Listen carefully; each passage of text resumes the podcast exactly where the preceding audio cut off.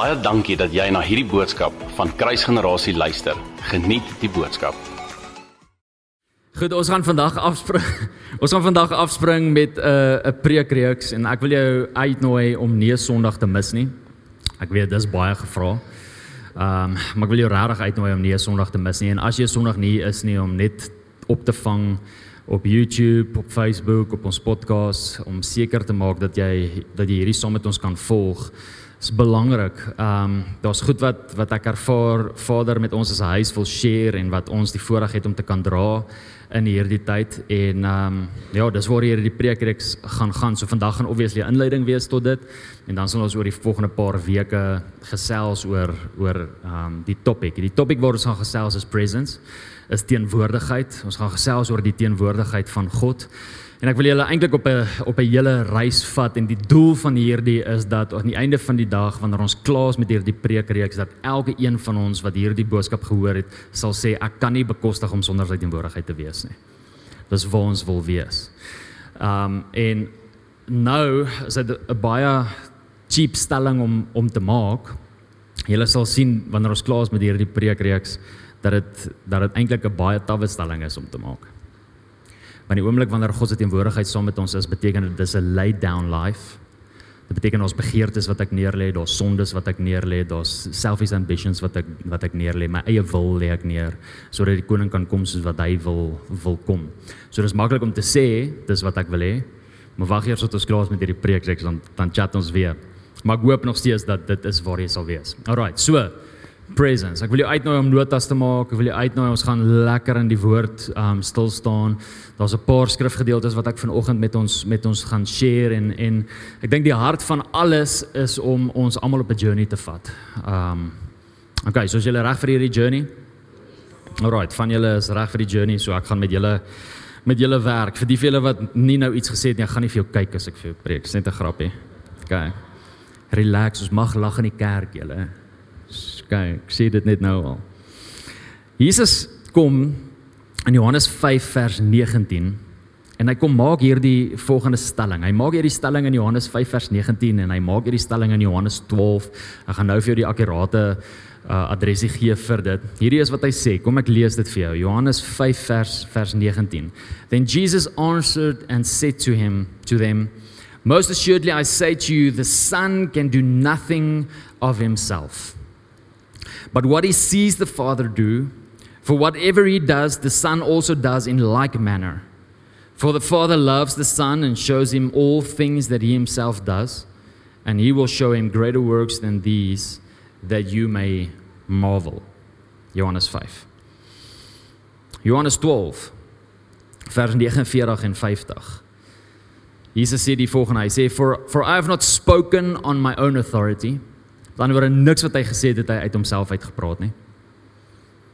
Wie van ons kan dit sê? Niks wat ek sê het ek uit myself uitgesê nie. But the Father who sent me gave me a command what I should say and what I should speak. And I know that his command is everlasting life. Therefore, whatever I speak, just as the Father has told me, so I speak. So die oomblik wanneer ek hierdie hoor, is hierdie wat my praktiese brein vir my sê. Jesus wat ten volle God is en ten volle mens is wat op hierdie aarde kom wandel is konstant op 'n plek waar hy bewus is van die hart van die Vader. Konstant op 'n plek waar hy bewus is van dit wat die Vader sê, van wat Heilige Gees sê. En die oomblik wanneer ons na sy lewe kyk, dan kan ons of geïntimideerd word of ons gaan geïnspireerd word.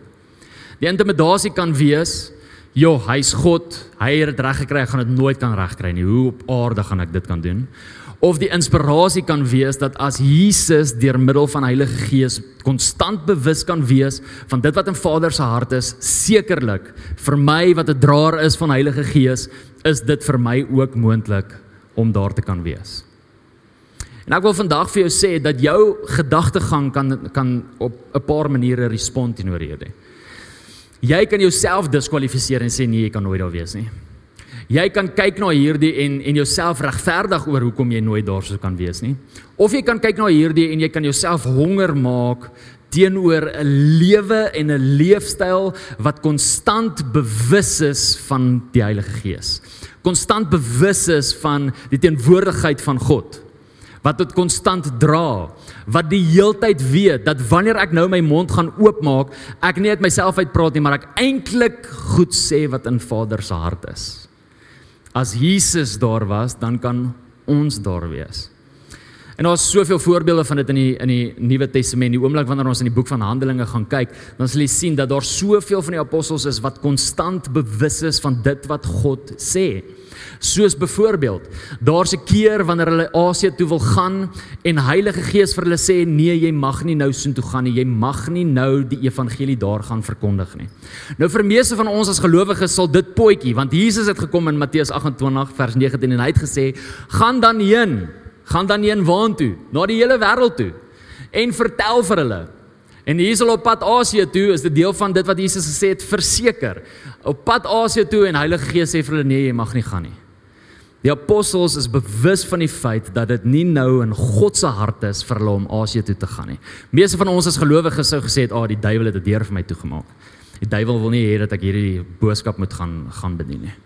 Op 'n latere stadium sien ons dat Paulus kom en dat hy sê: "Bid asseblief vir my dat die Here 'n deur toe maak want die vyand maak die hele tyd die deur toe." So die apostels was op 'n plek gewees waar hulle so bewus was van dit wat God gesê het, so bewus was van van God se teenwoordigheid dat hulle konstant op 'n plek was waar hulle die discernment kon dra teenoor wanneer is hierdie God, wanneer is hierdie die duiwel en wanneer is hierdie myself. Later in die lewe lees ons van 'n man met die naam van Brother Lawrence. As jy nog nooit van Brother Lawrence gehoor het nie, nooi ek jou uit om bietjie gaan op op te gaan lees oor hom. Hy het 'n boek geskryf, The Presence of God. Uh die boek is eintlik vrylik beskikbaar. Hy's verniet. Daar's ook 'n audioboek wat jy verniet kan gaan luister. En Brother Lawrence was 'n monk gewees wat in 'n monastery gebly het in Frankryk in die 1600s dink hy's gebore in 1614 en hy's oorlede in die in die 1690s. Maar in daardie tyd terwyl hy in hierdie monastery was, het hy die practice van God se teenwoordigheid in sy lewe toegelaat waar hy konstant bewus was van God se teenwoordigheid, maak nie saak waar hy was nie. Hy was so bewus gewees van die Heilige Gees, van God se teenwoordigheid dat die stories vertel hoe Brother Lawrence by die straat afloop. En terwyl hy by die straat afloop, stop hy ewe skielik en die mense langs hom vra hom, "Hoekom stop jy?" En hy antwoord en sê vir hulle, "Ek ervaar nie meer God se teenwoordigheid nie." So dat die verhaal vertel dat Brother Lawrence teruggeloop het tot die laaste plek waar hy God se teenwoordigheid gevoel het en van daar af saam met God se teenwoordigheid gewandel het. 'n Man, 'n mens wat konstant bewus is van God se teenwoordigheid. Hoor hierdie wat wat sê ek wil vir julle iets lees uit sy uit sy boek uit. Hierdie is wat brother Lawrence sê. Hy sê the time of busyness does not with me differ from the time of prayer. Gaan dit vir julle lees. The time of busyness does not with me differ from the time of prayer. And in the noise and clatter of my kitchen While several persons are at the same time calling for different things, I possess God in as great tranquility as if I were upon my knees at the Blessed Sacrament. Hierdie is die verklaring wat hy maak. Hy sê terwyl hy besig is in die kombuis, besig om kos te maak en daar's klomp mense wat klomp goed skree en daar's panne en klomp goed wat raas en geraas maak en klatter, is hy op 'n plek waar hy so bewus is van God se teenwoordigheid, net so bewus teenoor wanneer hy by God se tafel stil staan vir die nagmaal. Ewe bewus. Familie, hoeveel van ons kan dit sê? Hoeveel van ons kan op 'n plek wees waar ons net soos Jesus konstant bewus is van sy teenwoordigheid, God se teenwoordigheid. Net soos die apostels bewus is van God se teenwoordigheid, net soos brother Lawrence konstant op 'n plek is waar ons bewus is van sy teenwoordigheid. Wie van ons kan dit sê? En soos ek nou-nou gesê het, die hart van hierdie is nie om intimidasie te bring nie, maar inspirasie. Dat hierdie lewens van hierdie manne en daar is getuienisse van vrouens ook, soos byvoorbeeld Catherine Kuhlman Catherine Coolman het by dienste opgedaag. Die diens se tyd was byvoorbeeld 9 uur en menigte kere 11 uur, 12 uur wag die mense vir haar. Hulle wag vir haar om uit te kom en sy wag geduldig binne in haar gebedskamer en wanneer die mense die hele tyd konstant na haar toe gaan en dit kan sê die diens moes al lankal begin het. Ons is al 3 ure aan die gang. Die mense wag vir jou. Het sy vir hulle gesê I am waiting for the Holy Spirit. He's not here yet daai dissipline om glad nie 'n vrees van mense te dra nie, maar bewus te wees van 'n honger van God se teenwoordigheid en volgens dit op te tree. En nie op te tree volgens wat mense wil hê nie. OK? So vir ons om God se teenwoordigheid goed te verstaan, vir ons om konstant in dit te leef, vir ons om op 'n plek te wees waar dit deel is van ons lewens, gaan ons op 'n reis moet gaan en dan gaan ons moet toelaat dat die Bybel vir ons sekere waarhede bring waar die duiwel vir jou diskwalifikasie bring, dat die woord van God vir jou kwalifikasie bring. Maak dit vir sin? Meeste van ons leef nie in die teenwoordigheid van God nie as gevolg van diskwalifikasie. In die oomblik wanneer ons deelagtig is van die kruis van Jesus, is daar nie meer vir ons diskwalifikasie in die gees behalwe dit wat ons toelaat nie. So om op konstant op 'n plek te wees waar ons toelaat dat die woord van God, die waarheid van God, die woord, die waarheid van hierdie woord op 'n plek sal wees om ons harte wakker te maak teenoor die kwalifikasie dat God soek ons teenwoordigheid. God wil by ons wees. God soek jou hart. Hy soek jou wil. Hy soek jou liefde. Hy soek jou tyd. Hy soek jou begeertes, hy soek jou ambisies, hy soek jou drome, hy soek jou familie, hy soek jou finansies, hy soek God soek jou en hy soek alles van jou. So maak jou Bybel saam met my oop in Genesis. Ons begin by Genesis 1 vers 1. As jy daar, as jy nie weet nie Genesis is die eerste boek in die Bybel. Genesis 1 vers 1 In the beginning not in the beginning in the beginning God In the beginning God Ek wil vandag vir jou sê dat daar is nog nie 'n tyd gewees wanneer God nie was nie. Ons minds kan nie aan 'n tyd dink wat God nog nooit bestaan het nie. Dat God bestaan selfs voordat tyd bestaan. In the beginning praat van 'n tydperk. Praat van 'n 'n 'n tyd wat in motion ingebring is. En selfs in dit God. Ek wil vandag vir jou sê dat wanneer jy kyk na jou eie lewe, is daar nie so iets soos Jan sonder God nie. In the beginning of Jan, God. In the beginning of Alwyn, God. In the beginning of Amurai, God. Die oomblik wanneer ons God uit die storie uithaal, haal ons onsself uit die storie uit. Die oomblik wanneer ons God uit die storie uithaal, is daar nie 'n storie nie. In the beginning, God. God het iets op sy hart gehad, God het 'n begeerte gehad en van die begin af het hy seker gemaak dat hy deel is van hierdie storie.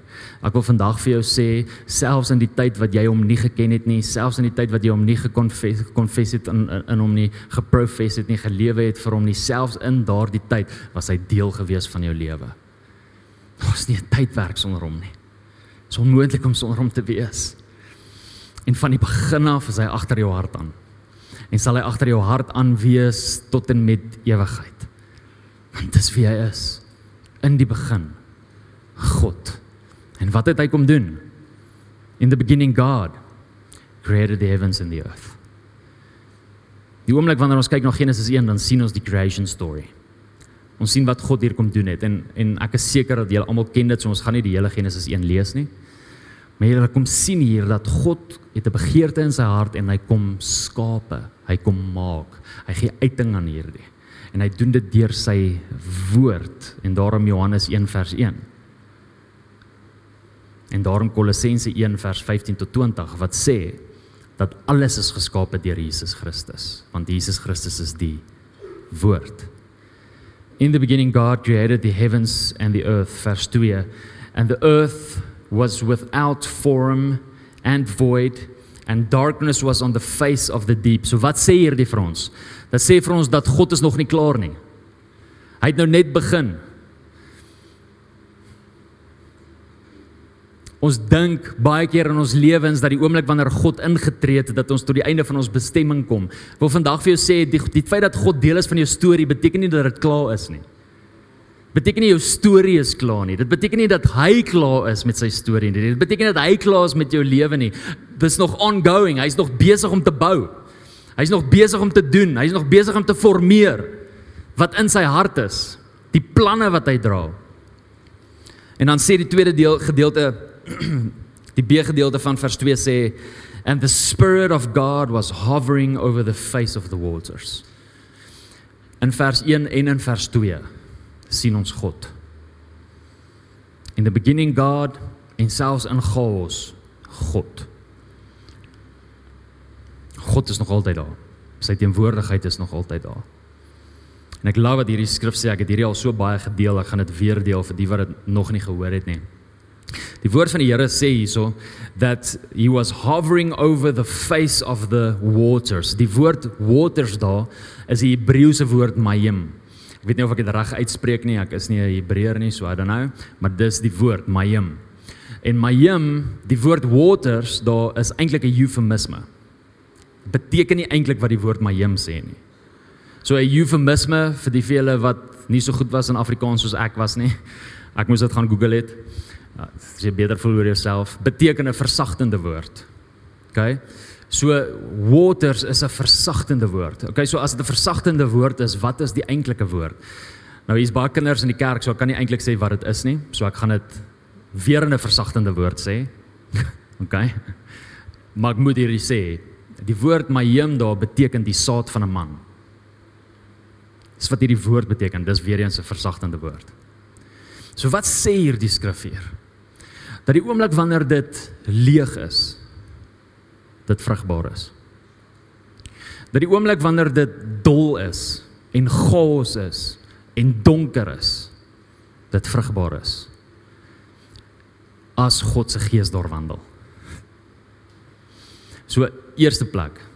Hoekom het ek God se teenwoordigheid nodig in my lewe? Sodat ek vrugbaar kan wees sodat my lewe vrugbaar kan wees sodat die chaos wat in my lewe is in lyn kan kom en nie meer chaos kan wees nie sodat die donkerne en die duisternis wat in my lewe is in die lig in kan kom en nie meer kan duister wees nie sodat dit wat lekking is nie meer sal lek nie want God is daar. Want die oomblik wanneer dit chaoties is in my lewe die oomblik wanneer alles uitmekaar uitval die oomblik wanneer ek voel ek kan nie meer nie die oomblik wanneer ek voel daar's nie hoop nie die oomblik wanneer ek voel daar's nie uitweg nie die oomblik wanneer ek voel daar kan nie deurbraak kom nie dis onmoontlik juis in daar daardie oomblik is dit vrugbaar vir God om iets te kom doen in ons lewens. Die tweede vers van die Bybel sê dit. Familie, ons begin hier die Bybel te lees deur te sien dat daar 'n God is wat orde wil kom skep in my lewe. Wat vrug wil kom gee in my lewe, wat deurbraak wil kom gee in my lewe, wat so omgee oor wie ek is dat hy sal seker maak dat wat ook al missing is, hy sal kom vul. In die tweede vers van die Bybel. Dis die God wat ons dien. Ons gaan dan later aan in Genesis en Genesis 2 in vanaf vers 7 tot en met vers 9. Julle is wel welkom om dit neer te skryf. Genesis 2 vanaf vers 7 tot en met vers 9.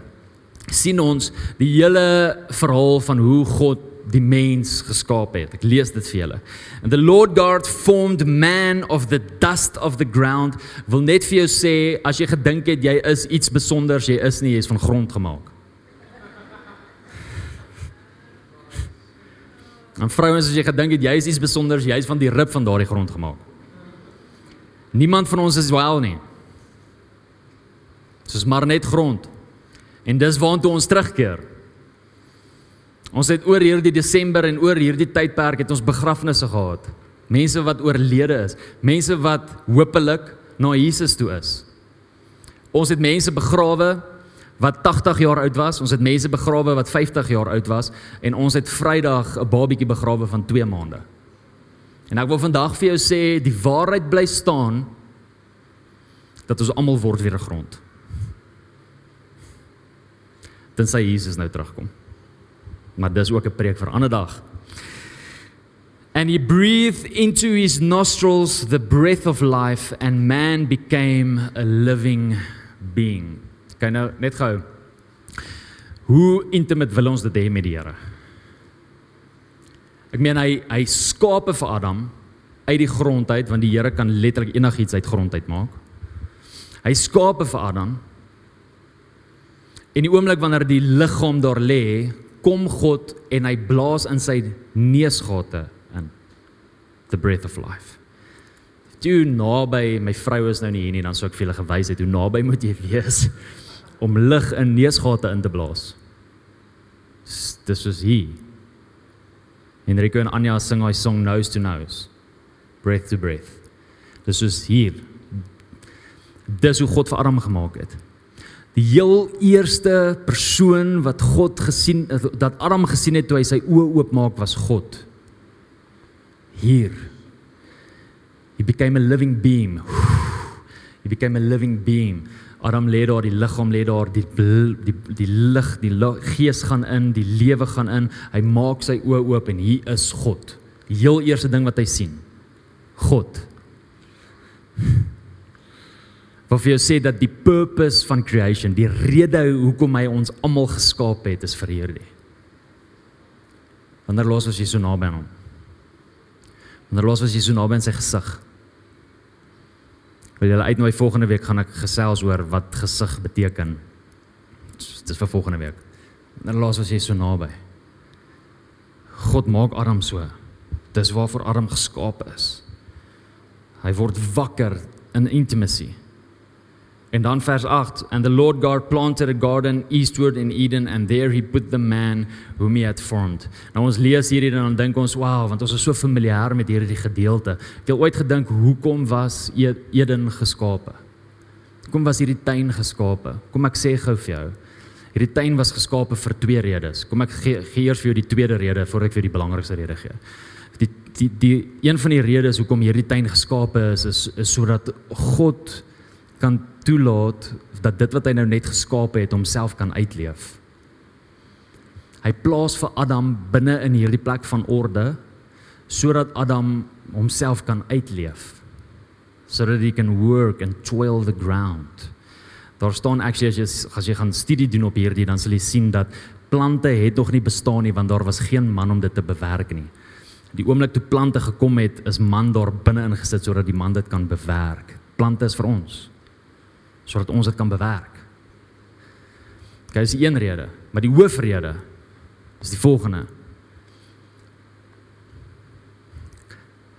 God het 'n plek geskape waar hy saam met die mens tyd kan spandeer. God het 'n plek geskape waar hy saam met Adam tyd kan spandeer. Konstant die hele tyd by hom. Adam maak sy oë oop en dit is wat hy sien. En vir die res van daardie eerste gedeelte totdat sy vrou opgemors het is hy bewus van God. Is hy bewus van sy teenwoordigheid. Is dit al wat hy ken? Hy ken homself by God die heeltyd. As jy vir Adam gevra het hoe Adam hoekom is jy geskape? Dan sou Adam gesê het because of the pleasure of God. Dis hoekom ek geskape is. To bring him pleasure.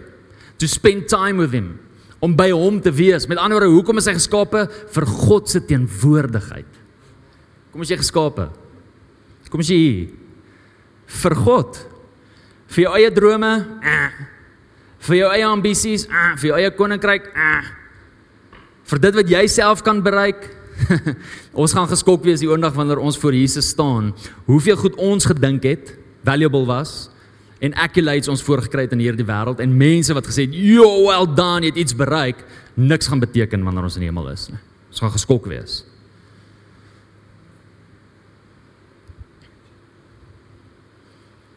Genesis 3. Ek is actually op pad inversie, ek hoop julle volg my nog. OK. Genesis 3. Genesis 3 vertel vir ons die verhaal van die sondeval, vertel vir ons die verhaal van hoe die slang kom en Eva verlei en ons is nou in vers 6 waar sy sien dat die boom goed is. Okay, vers 6. So when when the woman saw that the tree was good for food. Net gou 'n vraag. Was the tree good for food? Die antwoord is nee. Dis nie 'n trick question nie. God het vir gesê moenie van dit eet nie. So die antwoord is nee. Dis nie goed om te eet nie. OK? Maar ewe skielik sien sy dat dit goed is om te eet. Kan ek die volgende stelling maak? Deception will always put food on the table. Jy sal dink jy's besig om te eet as gevolg van voorsiening van die Here af, as gevolg van die feit dat jy vrug dra van die harde werk wat jy doen, as gevolg van God se blessing oor jou lewe en jy kan op 'n plek wees waar jy in deception leef en dit totaal en al mis. Deception will always put food on the table. Dis presies wat hier gebeur. So when the woman saw that the tree was good for food, that it was pleasant to the eyes and a tree desirable to make one wise, she took of its fruit and ate. She also gave to her husband with her and he ate. Hulle albei is ewe skuldig. Nie die vrou meer as die man nie. Hy was konstant daar by haar. Vers 8. Sorry, vers 7. Then the eyes of both of them were opened and they knew that they were naked and they sewed fig leaves together and made themselves coverings. O, oh, mense is nog van die begin van Sondag af so goed om sonde te cover. Om sonde toe te maak. Want niemand moet dit sien nie. Maar vandag vir jou sê die oomblik wanneer sonde in duisternis is, groei dit. Ontkiem dit. Dra dit vrug, word dit meer. As jy wil hê jou sonde moet gesond word, as jy wil hê jy moet ontslaa raak van dit af, bring dit in die lig. Dis 'n preek vir 'n ander dag. Vers 8. And they heard the sound of the Lord God walking in the garden in the cool of the day, and Adam and his wife hid themselves from the presence of the Lord God among the trees of the garden. Hoor net gou hier. Ek hou van wat die King James vertaling sê. Die King James vertaling sê and Adam and Eve heard the voice of the Lord God walking in the garden. Ons lees hier en dan dink ons hulle het God gehoor loop in die garden.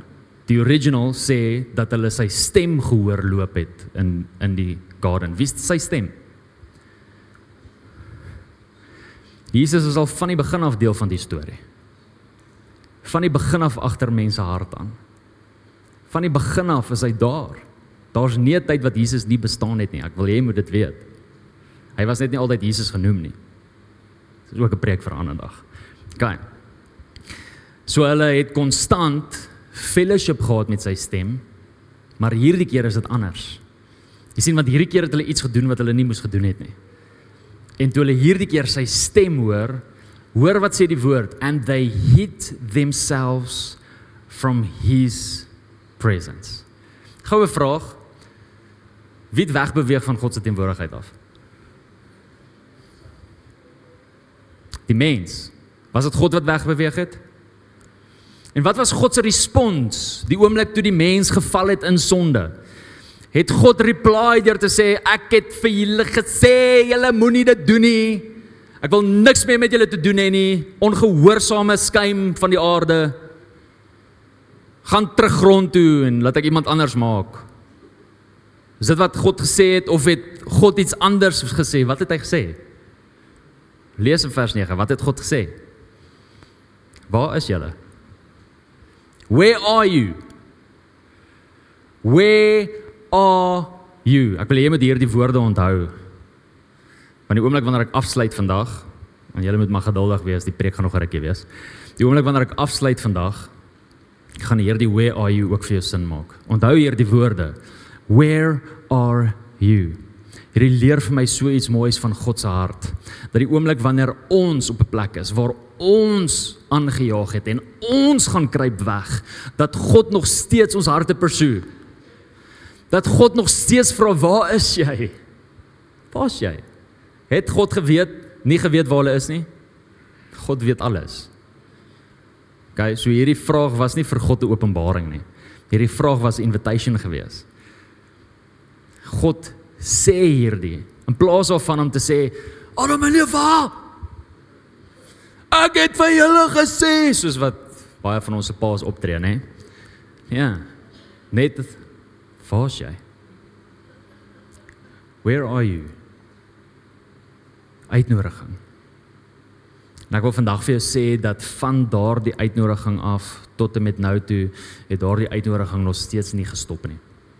As ek vandag vir jou die vraag moet vra, as God vandag moet kom en vir jou moet vra waar is jy?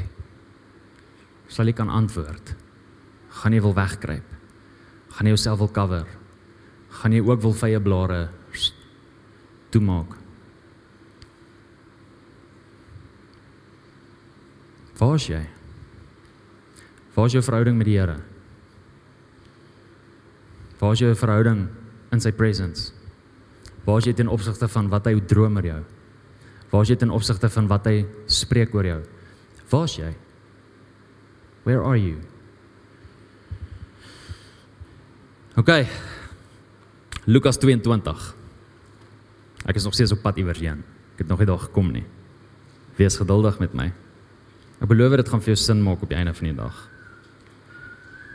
In Lukas 22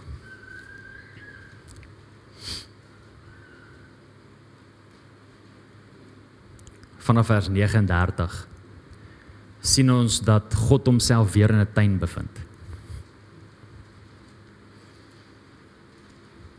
Hier in Genesis 3, daar waar ons hom nou gelos het, daar was God in die tuin. Hier in Lukas 22, daar waar ons dit nou weer optel, God is in 'n tuin. En terwyl God in hierdie tuin is, is God besig om te bid. En hy's besig om uit te roep. En hy's besig om met die Here te gesels. En hy's besig om sy disippels te leer hoe belangrik dit is om te bid wanneer dit swaar gaan met 'n mens en wanneer 'n mens anxious is en wanneer 'n mens bekommerd is.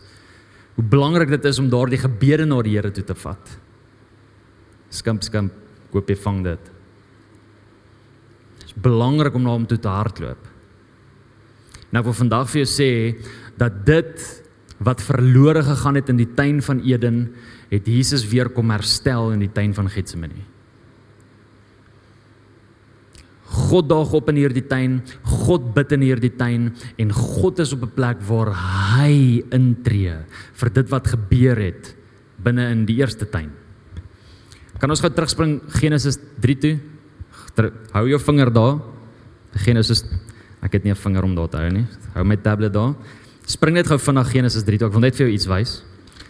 OK.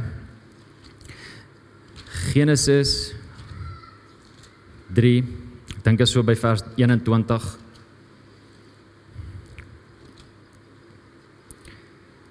Yes. Vers 21. Hoor gou wat staan nie.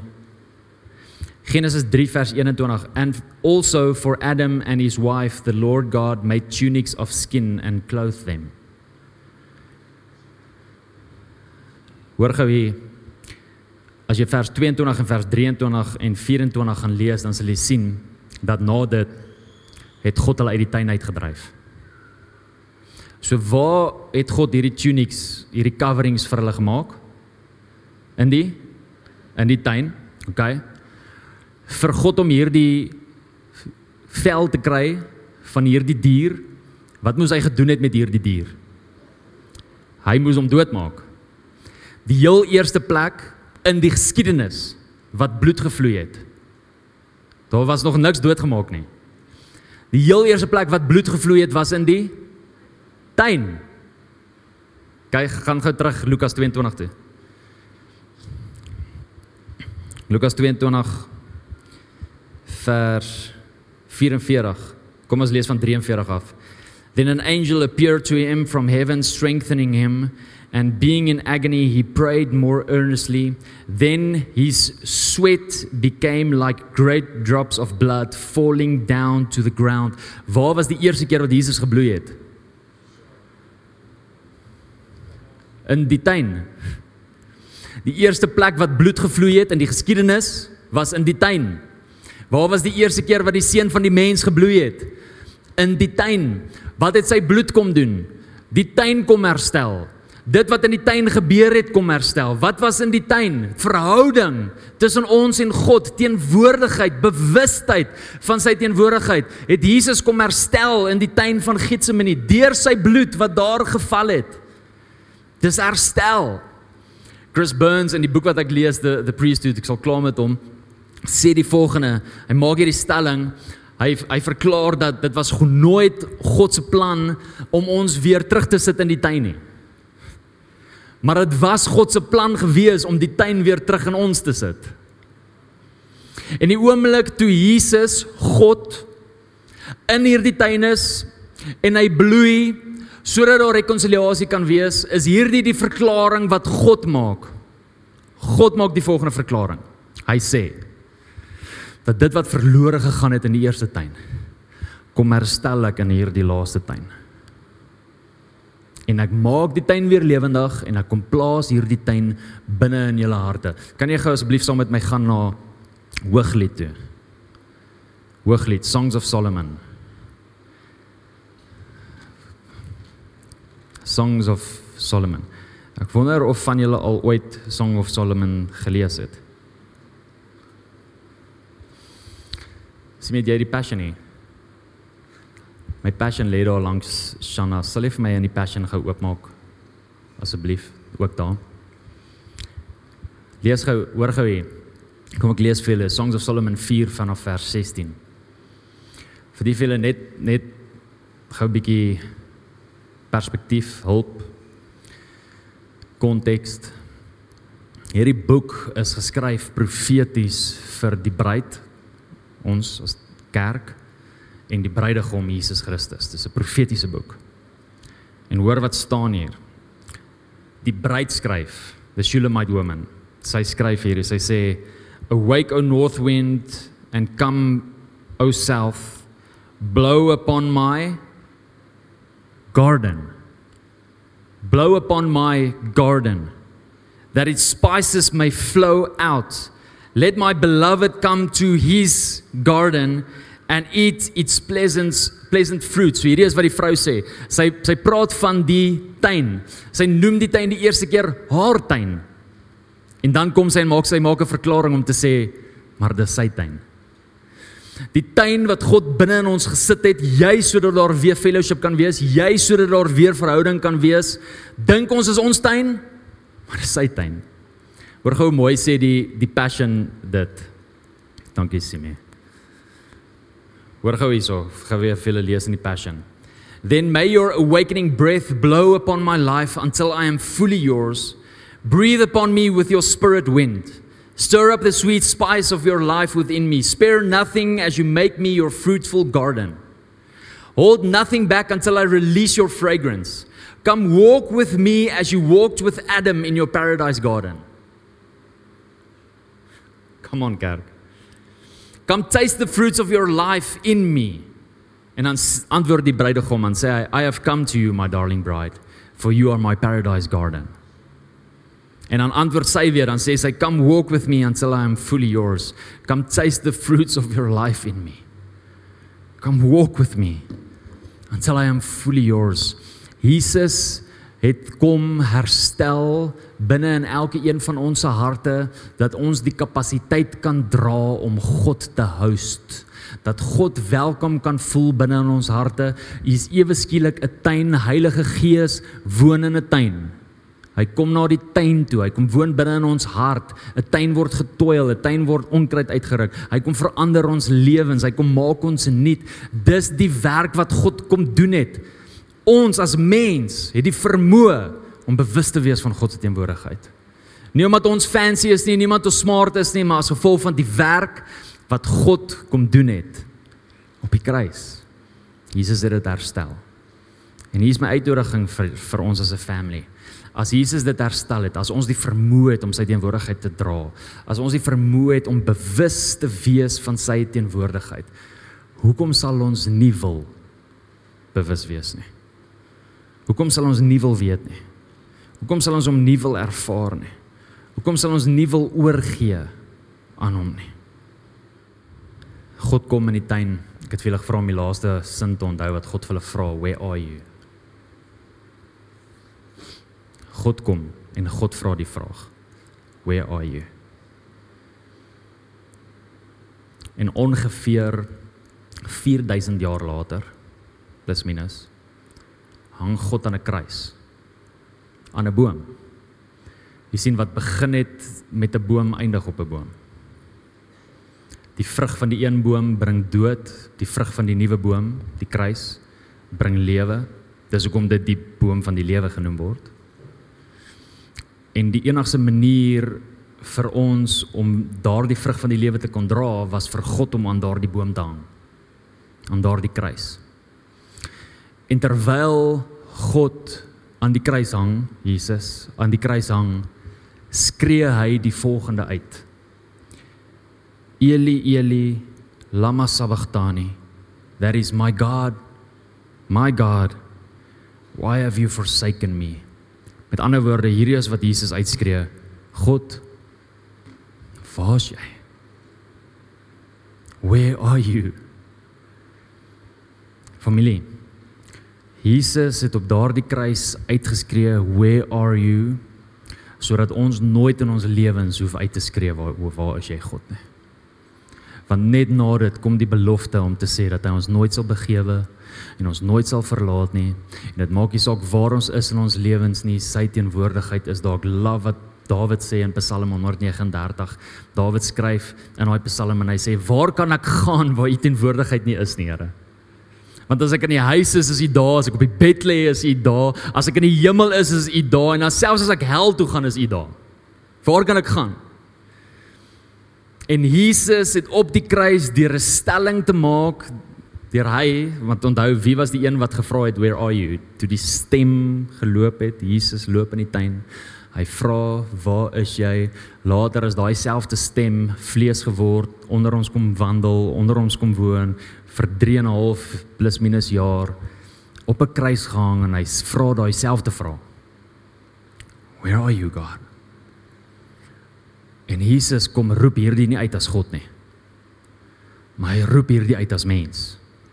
Sodat die mens nooit weer hoef te vra God, waar is jy nie? Want God is altyd daar. Hy's altyd daar vir jou. Hy's altyd daar om te hoor. Hy's altyd daar om te reageer. Hy's altyd daar om te praat. Hy's altyd daar om om te gee, om te comfort, om wysheid te gee, om counsel te bring. Hy's altyd daar. Mag jy honger wees vir sy teenwoordigheid. Mag jy net soos wat Jesus konstant bewus was van God se teenwoordigheid bewus word van God se teenwoordigheid. Mag jy net soos 'n normale mens met die naam van Brother Lawrence bewus was van God se teenwoordigheid terwyl hy besig is om kos te maak in die kombuis. Baie van julle gaan nou gaan en gaan kos maak.